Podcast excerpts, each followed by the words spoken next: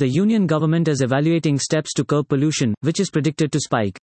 After the nationwide lockdown is lifted early next month.